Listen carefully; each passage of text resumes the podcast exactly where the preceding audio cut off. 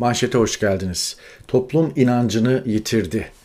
Belki de yaşanan gelişmeleri en iyi özetleyen başlık, kelime, e, cümle bu. İnancını e, siyasete yitirdi. İnancını ekonomiye yitirdi. İnancını topluma yitirdi. İnancını çözüm araçlarına yitirdi. Yani toplum buna e, şu parti bu parti seçmeni ayırmadan söylüyorum. Bir şeylerin düzeleceğine, yoluna yoluna gireceğine inancını yitirdi. Birazdan bakacağız. E, döviz kurları üzerinden e, son haftalarda gündem şekilleniyor ama bu halkın alım gücüne yansıyor, fiyatlara yansıyor, hayat pahalılığına yansıyor, ücretlere yansıyor ya da yansımıyor, ücretlere yansımıyor. Yansıza zaten böyle olmaz.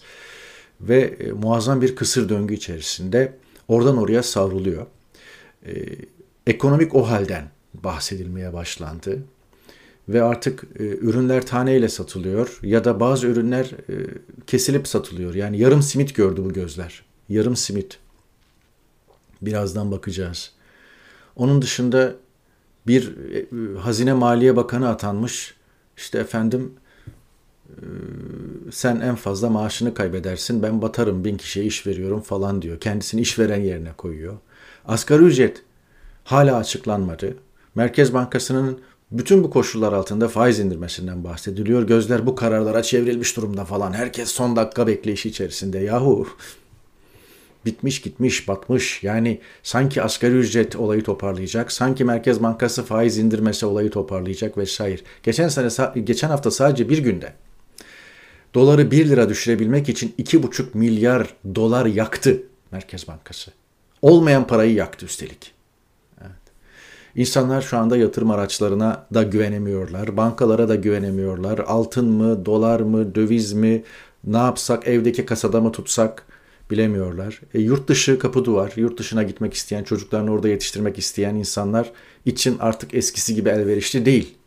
Yani bundan 4-5 yıl öncesine kadar hatta 3-4 yıl öncesine kadar bu mümkündü ama artık o da kapı duvar. E, Covid bahanesi olduğu işin ve artık hiçbir ülke e, mülteci, göçmen, e, oturmaya gelen, eğitime gelen insanlara eskisi gibi sıcak bakmıyor. Neler oldu bir toparlayalım. İzzet Özgenç, profesör doktor ki ilk bu yayında onun sıcak tweet'i üzerine iki gün önce ekonomik ohal olasılığını gündeme getirdiği tweetiyle tweetini duyurmuştuk. İlk duyuran yayın buydu. Sonrasında gündem oldu ve sonrasında İzzet e, Özgenç Hoca başka tweetler de attı. Ee, burada Tayyip Erdoğan'la görülüyor. Ee, AKP'nin kimi politikalarında ve kimi uygulamalarında hukuki danışmanlık verdiği biliniyor. Bir ceza hukukçusu, yani alanı ekonomi değil, e, Türk Ceza Kanunu'na emeği geçmiş olan isimlerden biri ve itiraf edeyim yakın zamana kadar görüş ve önerilerini takip ettiğim, e, ilgilendiğim bir profesör doktordu ama artık bundan sonra e, o gözle bakabilecek miyim emin değilim. Çünkü e, şu son birkaç gündeki e, tavır değişiklikleri ve e, önerileri, tavsiyeleriyle e, kendine olan güveni, var olan güveni, neyse o güven, e, onu da heba etti. Bunu da söyleyeyim. Bir tercih yaptı İzzet Özgenç. O tercih neydi? O tercih ekonomik o haldi. Ve bunu da izah etmeye çalıştı sonra. Yani siz bir ceza hukukçususunuz. Attığınız tweetler, görüşleriniz AKP ile olan işte bir takım konularda işte mesai yapmışsınız filan. Yani bu benim şahsi görüşlerdir, görüşlerimdir. Ne yani falan filan. Görüş de mi ileri süremeyecek, süremeyeceğiz falan türünden şeyler değildir yani bu. Siz bir şey atıyorsanız o e, bir şeyi ısıtan veya yola çıkan bir konuya e, işte efendim şey yapan, payandalık yapan falan bir şeydir yani. Bu böyledir. Ağır ekonomik bunalım sebebiyle olağanüstü hal ilanına ilişkin açıklamalarım herhangi bir kişi veya kurumla irtibatlı olarak ya da yönlendirme üzerine yapılmamıştır. İstediğiniz kadar açıklayın. Ve yine Türkiye Büyük Millet Meclisi ve Cumhurbaşkanlığı seçimleri ancak savaş sebebiyle ertelenir diyor. İşte o halle falan ertelenmez diyor. Toplamaya çalıştı yani. Ve Cumhuriyet Gazetesi'nde bu karikatür çıkmış bugün. Ekonomimiz güçlüdür, istihdamımız artıyor falan. O hali Astokriş'le çıkarmış karikatürist. Güzel bir karikatür. E, ne yalan söyleyeyim. Ee, sinir krizi geçiren kadın AKP istifa diye isyan etti haberine Suat Kınıklıoğlu çok güzel bir not düşmüş. Bunların olacağı 2014'ten beri sayısız kez yazıldı, çizildi, söylendi. Öngörmek için kahin olmaya gerek yoktu. Sefer Selvi'nin evrenseldeki karikatürü ise durumu özetliyor. İzzet Özgenç'in eline o hal. Evet böyle çivili vermiş ve bulamıyorlarsa dayak yesinler deyip sopayı vermiş. Bir OHA sopası geliyor mu gelecek mi? İktidardan ve muhalefetten buna tepkiler geldi. Başta Meral Akşener olmak üzere. Bilemeyiz, göreceğiz. O arada insanlar e, çocuklarına e, Tayyip adını veren insanlar Recep Tayyip veya Recep Tayyip Erdoğan isimlerini isimlerini sildiriyorlarmış nüfus idaresinden. Nüfus memurları da ya başımı mı yakacaksın falan diye bu talepleri reddediyormuş. Söyleyeyim. E, Tayyip ismi e, Tayyip Erdoğan'dan sonra tarihe karışacak. Tıpkı Yezid gibi. E, hatta Erdoğan veya Recep isimlerinin de e, kendi e, bu kötü şöhretinden ve e, imza attığı zulümler itibariyle çok kullanılmayacağını düşünüyorum. Korkut Boraçav sol görüşlü hatta devrimci sol görüşlü bir isimdir. E, iktidarda dağılma işaretleri var diyor. Bilemiyorum.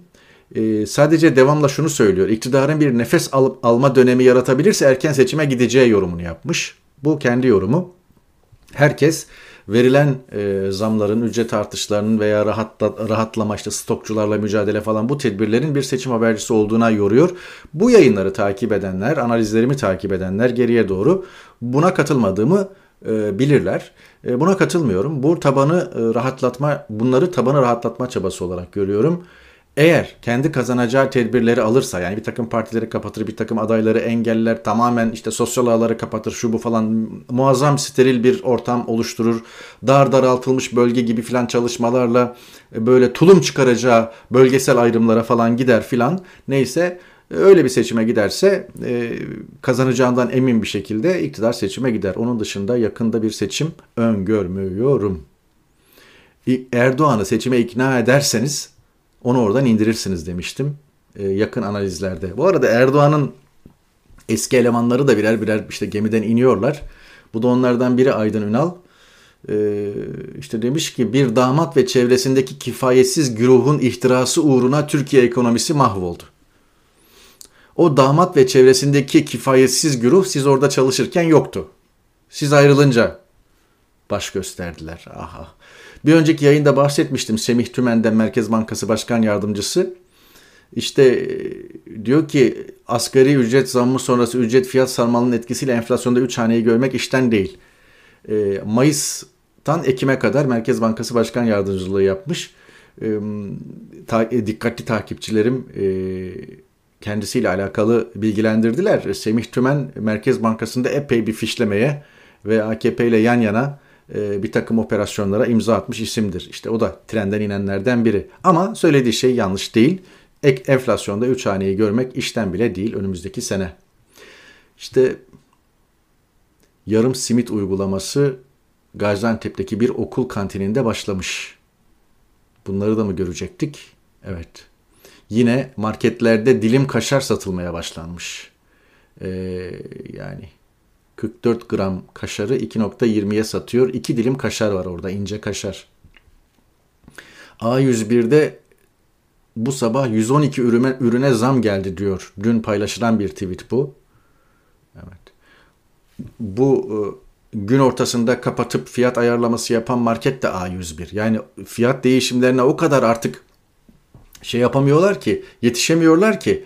Normalde fiyatlar gece güncellenir, sabahleyin etiketlenir market açılmadan önce sonra işine bakarsın değil mi? E, fiyatlar öyle değişiyor ki bir de şu tarafı var. E, bir önceki yayında bir marketçinin e, pirinç fiyatlarını canlı canlı gösterdiği işte videosunu çekip paylaştığı onu yayınlamıştım. Orada da yani raftaki pirinç 19 lira kendine gelen pirinç top yani toptan alış fiyatı 21 lira. Ne yapacak? Yani 21 liraya pirinç aldığı zaman raftakinin fiyatını hemen güncellemesi lazım değil mi? Bunu bunun için ne zaman yapacak? Bunu da yani ne zaman bunu, bunu öğrenirse o zaman yapacak. Gün içinde, gün sonunda fark etmiyor yani. Gerçi o öyle yapmadı. Yani dürüst bir şekilde rafta 19 liraya pirinci satarken ben bana şimdiki gelen, geliş fiyatı kilosu 21 lira diye gösterdi. Bir önceki yayında o videoyu göstermiştim. O arada gıdada operasyon çekiliyor diye yandaş basın yazıyor. Akit gıda teröristleri demiş. Herkes terörist bu sefer de oldu. Ama ben nerede operasyon çekildiğini söyleyeyim size. AKP bir torba teklif vermiş. Antalya Limanı'nı 2047'ye kadar Katar işletecek. Kıyılar bedelsiz devredilecek. Yani gider ayak ülkeyi böyle satıyorlar. Asıl milli güvenlik sorunu bu. Stokçular değil yani. Şimdi stok demişken bu e, grafiği Daily Mail gazetesinden, bugünkü Daily Mail, İngiliz Daily Mail gazetesinden kestim. Görüyorsunuz burada marketlere göre fiyatları burada da yani %2-2,5 civarındaki enflasyon %4'e 5'e çıktı. Market fiyatlarını karşılaştırmış ama kimse e, ora, yani burada stok yapılıyor, burada işte millet kazıklanıyor falan demiyor. Bana da soruyorlar, yorumlarda var öyle sorular. Ne, ne olsun yani stokçuluğu kaldırmayalım mı? Stokçuluk vardır serbest ekonomilerde. Anlatabiliyor muyum? E, bu vatandaş da stok yapar, satıcı da stok yapar. Bu vardır. E, bugün Avrupa'da stok yapılmıyorsa bunun nedenleri üzerine bakılacak, bakacaksınız. Türkiye'de stok yapılıyorsa onun nedenleri üzerine bakacaksınız. Ayrıca Türkiye gibi otoriter ülkelerde ya da tek adamı idare ettiği ülkelerde her şeyi yasaklayabilirsiniz. İki, iki dudağınızın arasındadır. Stokçuluğu yasakladım dersiniz. İşte yeni e, otomotiv stokçularına baskın yapmaya başlamışlar falan. Yani ağzınızdan çıkan her şey kanun olduğu için orada her şeyi yasaklayabilirsiniz. Mesela burada e, yani e, bir margarin yağı en tepedekini söylüyorum. Bir markette 2.75, bir markette 4, bir markette 3.95, bir markette 3.25'ten falan satılıyor. Fiyatlar fark ediyor.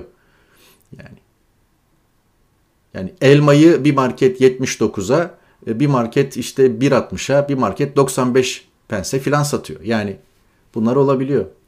Bakın bir ülkede ekonomik kriz başlarsa e, üretim merdiven altına iner ve sahte içkiye 24 saatte 4 kurban daha diye başlıklar atılır.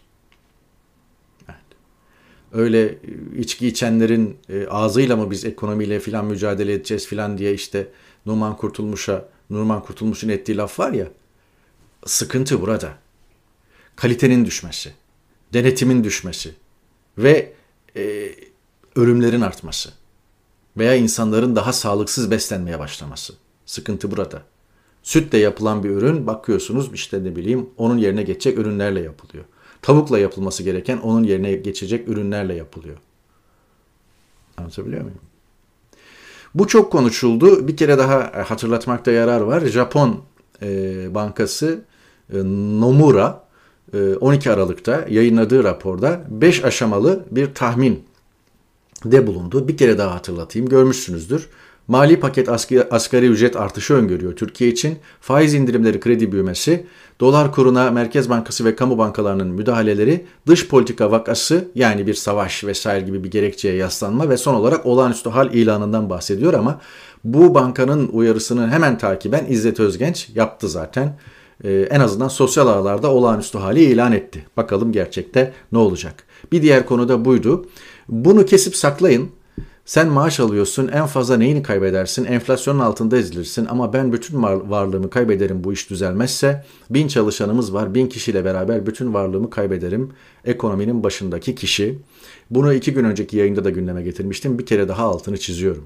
Fakat iş adamlarıyla yaptığı toplantısından e, dışarı sızan bilgiler ki e, sabahta Pelikan tayfasının e, kalemi Dilek Güngör ekonomi sayfasında bir tak 5 aksiyon adımından bahsetmiş. Dövize endeksli tahvil gibi işte yastık altındaki altınların sisteme kazandırılması gibi onu da hemen söyleyeyim. Mesela şurada diyor ki daha önce kamu bankaları ve İstanbul Altın Rafinerisi yastık altındaki altınların ekonomiye kazandırılması amacıyla altın değerleme sistemi geliştirmiştir diyor. Primli altın toplama kampanyası yapacakmış efendim. Ama asıl şu sarıyla işaretlediğim bölüm daha dikkat çekici. Ee, bakan iş adamlarıyla yaptığı toplantıda e, iş adamlarından faizlerin düşmesini fırsat bilip bankadan çektikleri parayı dolara yatırmamalarını istemiş. Devamla yeni ekonomik modeli anlatırken de cari açıktaki iyileşmeye vurgu yapmış. İş dünyasına da hepiniz yüzer milyon dolar bozdurun demiş. Hepiniz yüzer milyon dolar bozdurun. sanırım o da işin esprisi deyip o da gene Mehmet Barlas gibi ben fantezi yaptım demeye getiriyor ama içeriden bu bilgi de enteresan.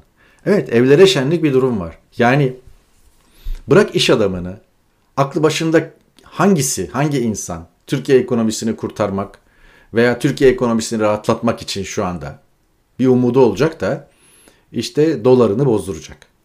Veya işte eurosunu bozduracak neyse. Altınını bozduracak. Evet enteresan. Asgari ücret çokça konuşuluyor. Asgari ücrete prim dopingi diye sabahın e, manşeti böyle derken asıl e, tabloyu vereyim size. Türkiye'de dolar bazında aylık net asgari ücret efendim Kasım 2021 itibariyle 224 dolara indi. Bu onun da altında şu anda. Ocak 2020'de dolar üzerinden asgari ücret 390'mış efendim. Bu 390 Ocak 2020 e, yıllara göre var. En yüksek olduğu dönem dolar e, e, kuru itibariyle 2016'ymış. 430 dolara kadar çıkmış. Evet. Şu anda 224. Yani 390 dolar bile olsa şimdi Ocak e, Ocak 2020'de dolar üzerinden e, 390 e, dolar asgari ücret 2825 lira. Şimdi 390 dolar üzerinden asgari ücret verirseniz ne olur biliyor e, e biliyor musunuz? 15 TL'den hesaplıyorum. 5850 lira asgari ücret vermek zorundasınız. Peki işverenle devlet hangi hangi rakamda anlaştı? Deniyor ki 3900 filan civarında anlaştı. 3900 4000 yuvarlarsan. O civarda anlaştıkları söyleniyor. Dolara ezdirmediğin zaman vermen gereken rakam 5850. Yoksulluk sınırında kalmasın diye vermen gereken rakam 13.000 TL'den az değil. Hani 10 bin verseler gene millet havalara uçacak da. Tabi nerede? Bu da BBC'nin grafiği. 254 euro. Avrupa ülkeleriyle Türkiye'de asgari ücreti karşılaştırmış. 254 euro ile listenin dibinde Türkiye. Hemen onu Arnavutluk takip ediyor. Lüksemburg'da 2200 euro. Ee, İrlanda'da yaklaşık 1800, Hollanda'da öyle, Belçika'da öyle. 1000 euronun üstünde olan ülkeler, e, onları söyleyeyim ben. Slovenya, İspanya, e, Fransa, Almanya, Belçika, Hollanda, İrlanda, Lüksemburg 1000 euronun üstünde. Artık bir Avrupa Birliği ülkesi üye, üyesi ülke olmadığı için e, İngiltere bu tabloda yok. İngiltere'de e, 1000 euronun üzerinde. İngiltere'de yıllık asgari ücret 12.500 pound. Sterlin üzerinden söylüyorum. Yıllık asgari ücret bu. Yıla böl 12 aya böldüğünüzde 1000 pound'un 1000 sterlinin biraz üzerinde ediyor. Yani 1000 sterlin ne kadar? E, pound 20 lirayı görmek üzere 1000 sterlin 20.000 TL bugün. Evet. Artık Avrupa seyahat, turizm, çocuk okutmak, şu bu falan hayal oldu. Türkiye'deki insanlar için önümüzdeki 8-10 yıl boyunca işte bakın sabah bakmıştım 19.4 lira pound. Ama pound çok değil 5 yıl önce 14 Ekim 2016'da 3.76'ymış. Şimdi 20 lira. Eli kulağında 20 lira. Evet. Mahve İlmez yüksek tansiyon hastasıysanız bu gerçeği kabul ederek tansiyon ilacına başlamanız gerekir. Aspirinle baş ağrınızı hafifletseniz de tansiyona bağlı sorunlarınızın gelişmesini engelleyemezsiniz. Ekonomide böyledir gerçeği kabul edeceksiniz demiş. Uğur Gürses benzersiz ve ağır çekimde yaşadığımız bir kriz diyor. T24'te yazdığı yazıda. Türkiye geçmişte hiç tanık olmadığı çok farklı bir kriz tüneline girmiş durumda. Kar topu gibi bir enflasyon dalgası devamında da sert bir ekonomik durgunluğa doğru ilerliyoruz demiş yazıyı merak edenler 15 Aralık 2021 tarihli T24'te Uğur Gürses'in köşesini okuyabilirler. Siyasete geçelim yavaş yavaş. CHP'nin ekonomi kurmaylarından Selin Sayek Böke buhrandan çıkışın tek yolu erken seçim demiş. Doğruya doğru. Ayhan Sever Üstün Gelecek Partisi kurucularından 6 e, parti olarak güçlendirilmiş parlamenter sistem üzerinde uzlaşmaya vardık diyor. Bu da yeni bir gelişme. Rapor yazma aşamasındayız demiş. Bunlar güzel gelişmeler. Tam da o aşamada ittifak kabul ederse onur duyarım diyen CHP Genel Başkanı Kemal Kılıçdaroğlu'nun açıklaması geldi. Ben de bir yazı yazdım. Oradaki görüşümü aynen e, tekrarlayayım. Eğer Erdoğan'ın e, kazanması veya Erdoğan'ın başkanlık yolunda ikin, bir dönem daha başkanlık yolunda işte taşlar döşenmiyorsa ya da stratejik olarak sağ gösterip sol vurmayacaklarsa ya da işte hani atletizmde önden gidip de e, arkada dereceye gireceklere tavşanlık yapan atletler vardır. Onun gibi bir durum yoksa e, ben Kılıçdaroğlu'nun yani önümüzde bir önüm ufukta bir Kılıçdaroğlu Cumhurbaşkanlığını görmüyorum, göremiyorum. Ama haber globale, globale yaptığı açıklamada bunu söylemiş. Bir şey daha söyleyeyim. Bir televizyona çıkıyorsunuz ve ittifak kabul ederse Cumhurbaşkanlığı adaylığından onur duyarım diyorsunuz. İttifak kabul ederse adaylık konusunu tabii bundan onur duyarım ama bu konu hiç konuşulmadı ve görüşülmedi. E konuşulmadıysa bu konuyu konuşmadık. İleride bakacağız dersiniz. İttifak kabul ederse aday olmaktan onur duyarım dediğinizde kendi adaylığınızı kabul etmiş oluyorsunuz. Bu durumda ittifakın ki ittifaktan kasıt İyi Parti e, CHP 2014'te MHP ile Ekrem, İma, e, Ekrem İmamoğlu diyorum Ekmelettin İhsanoğlu'nu göstermişti. Şimdi de gene başka bir milliyetçi partiyle milliyetçi diyorum bu konuda bir alınganlık da olmasın e, Meral Akşener birkaç gün önce Nihal Atsız'a e, rahmet dilemişti. E, Türkçülüğün inşa eden isimlerden biridir bugünkü MHP ideolojisini inşa eden isimlerden biridir. 1905-1975 yılları arasında yaşadı. Şimdi de farklı bir milliyetçi partiyle e, bir ittifak halindesiniz. Onunla konuştunuz mu? Ya da o bu sizin tavrınıza nasıl bakıyor? Ya da e, bu konuda neden ortaya çıktınız falan gibi bir sürü şeyler sorulabilir. Belli ki bunu uygun gördüler ve Kılıçdaroğlu aday olarak ortaya çıktı. Hayırlı olsun. Hayırlı olsun. Kemal e, yani Tayyip Erdoğan karşısına eğer serbest bir seçim, adil bir seçim olursa Tayyip Erdoğan karşısına kimi koysanız aday olur. Kemal Kılıçdaroğlu da e, Cumhurbaşkanı olur. Kemal Kılıçdaroğlu da Cumhurbaşkanı olur. Türkiye Büyük Millet Meclisi'nde ezbere 15-20 isim seçin onlar da Cumhurbaşkanı olur. Ama böyle bir seçime gidilmeyecek. Yani devletin bütün imkanlarını e, kullanacak, seferber edecek e, ve e, ajansından TRT'sine, Yüksek Seçim Kurulu'ndan il ilçe seçim kurullarına kadar e, elindeki her türlü mekanizmayı devreye sokacak ve muhalefetin sesini her anlamda kısacak, aday olacak olmayacak isimlere karar verecek bir e, yönetim var şu anda, bir rejim var. Bakalım iş nereye gidecek. CHP demişken bir iki şey daha söyleyeceğim. Eser Karakaş CHP Grup Başkan Vekili Katar'da bizim bakana para istemeye mi geldiniz diye soran gazeteci için ben olsam iki tokat atardım suratına diyebiliyor. Erdoğan bile bu kadar çirkin bir ifade kullanmadı demiş. Engin Altay'dan bahsediyor. Yine bir başka grup başkan vekili göstereceğimiz aday Atatürk'ün manevi şahsiyetini rahatsız etmeyecek demiş. E, aynı Özgür Özel e, sürekli zaten bu, bu grup başkan vekilleri iktidarla Türkiye Büyük Millet Meclisi Genel Kurulu'nda atışma halindeler. İşte Murat Kurum'un İzmir takıntısı var. Hala bir dahaki sefere diyor. İzmir'e ne adaylar ne bakanlar hatta bir eski başbakan bile geldi aday oldu. Bu kadar meraklıysan cesaretin varsa İzmir'e bir dahaki sefere sen aday ol. İzmir o uzun boyunun ölçüsünü nasıl veriyor bir gör. İzmir'de veriyor da e, boyunun ölçüsünü iktidarın Türkiye'de verip vermemesi önemli. Siz anca böyle atışıyorsunuz. Bir başkası daha önce vermiştim. Engin Özkoç, Kılıçdaroğlu sağdan da oy, oy alabilecek bir lider demiş. Üç grup başkan vekili var CHP'nin ve bana göre CHP'nin Türkiye Büyük Millet Meclisi'nde ve siyasi aranada en büyük sorunlarından e, üçü. Soldan sağa Engin Koç, Engin Altay ve Özgür Özel.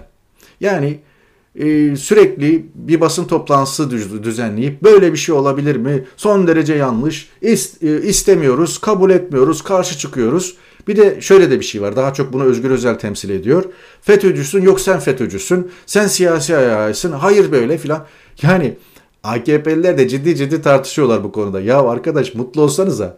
Yani adam söyleminize imza atıyor ve işte göya tartışıyorsunuz. Yok sensin, yok hayır sensin. Sensin hain işbirlikçi, yok hayır sensin terörist. Ya bakın Türkiye Büyük Millet Meclisi'nde ben seyretmiyorum fakat önüme düşen videolarda böyle 30 saniyelik 1 dakikalık videolarda görüyorum. Orada bile hafakanlar geçiriyorum. Bütün e, grup başkan vekili atışmaları bu.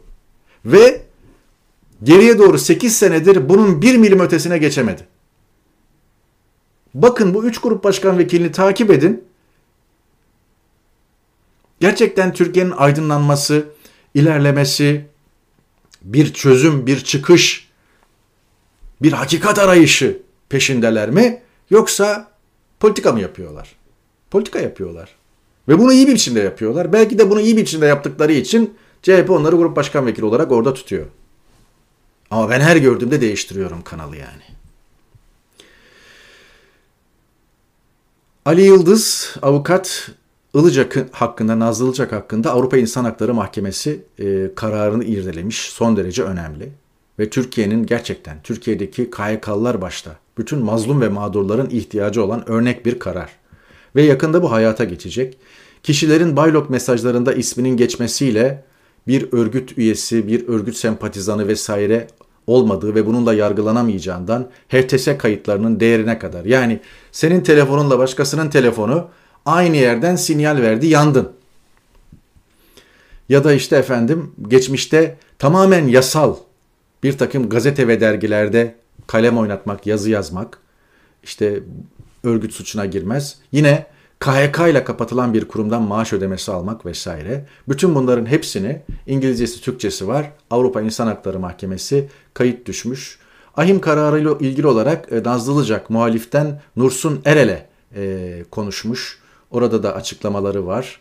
E, nasıl değerlendirdiniz diye e, soruluyor Nazlı Hanım'a. Daha önce Anayasa Mahkemesi'ne başvurmuştum. Red kararı çıkınca çok çok üzüldüm. Bu durum hapiste yatan birini çok etkiliyor. Adeta güvendiğimiz dağlara kar yağmış gibi oldu.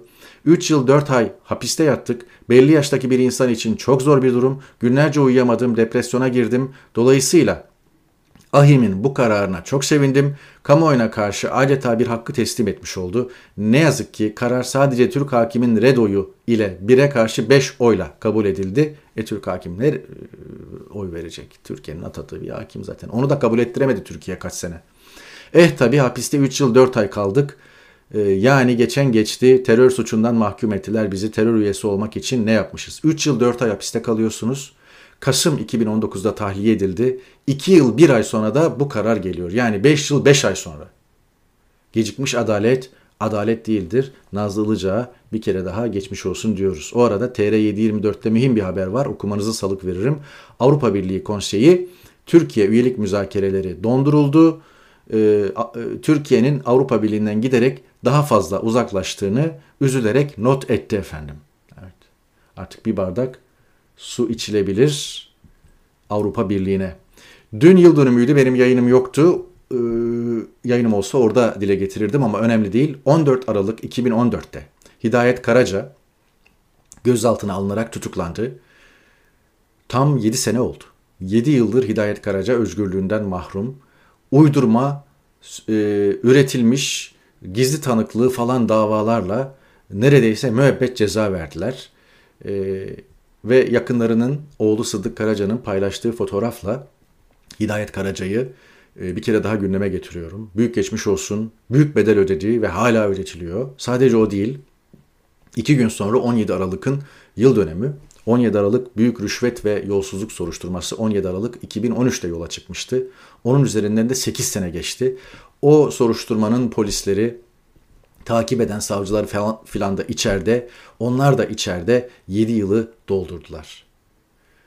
Ayıptır, yazıktır, günahtır. Herkes orada bir yolsuzluk, usulsüzlük olduğunu biliyor, bugün konuşuyor ama bunu ortaya çıkaran polisleri içeride unutmuş görünüyor. Evet. Geç gelen adalet adalet değildir. Evet. İnancı yitirdik diyoruz ya. Ee, birazdan onunla ilgili Reuters'ın haberiyle e, kapatacağım ama ondan önce e, İngiltere'deki kuyruklardan e, haber vermek istiyorum. İngiltere'de yani 700-800 metrelik ki bu bir gazetede de bu şekilde resmedilmiş bir aşı merkezinde insan kuyruklarını bu şekilde ölçmüş. Yaklaşık 800 metrelik bir kuyruk var diyor görüyorsunuz. Evet kuyruğun nerede başladığını, nerede bittiğini. Ben aşı karşıtı değilim. Hiçbir zamanda olmadım. Yayınları takip edenler bilirler. Ben insanların aşı olması gerektiğini öneriyorum. Ee, ve gördüğümde bu İngiltere'de e, tamamen bağımsız istatistiklerle, resmi verilerle, gerçek verilerle ortadaki iki doz aşı, aşılama ki şimdi nüfusun %40'ından fazlası üçüncü doz aşılandı. Üç doz aşılama e, gerek ölümleri azaltması ki %80-90 oranında azalttı, gerekse yoğun bakım hastanelerdeki yoğun bakım ünitelerinde tedavi gören hastaların sayısını azaltması açısından önemli. E, aşı olmayanlara da bir itirazım yok. Çevremde de aşı olmayıp hastalığa yakalananlar, çok ağır geçirenler oldu. Buna rağmen aşı olmamayı sürdürenler de var. Hiçbir şey demiyorum. Temel bir haktır. E, fakat e, aşı olunmasını öneriyorum, tavsiye ediyorum. O arada 140 Jornos'un yayınladığı e, belgeselle ilgili, Sedat Peker belgeseliyle ilgili ne diyorsun diye soranlar olmuş. Değerlendirmeye bile gerek e, duymuyorum. Seyrettim belgeseli 56 dakikama yazık oldu. Yeni hiçbir şey öğrenmedim. Orada Özlem Akarsu mühim bir e, tweet atmış. Diyor ki Gezi ve bunun gibi dönemlerde öne çıkan kimileri yurttaş gazeteciliği, sosyal medya gazeteciliği gibi sıfatlarla medyaya girdi. Bazıları gündem yaratan işler de yapıyor. Ancak profesyonel gazetecilik ilkeleri, etik değerleri olan bir iş. Yüzde yüz katılıyorum.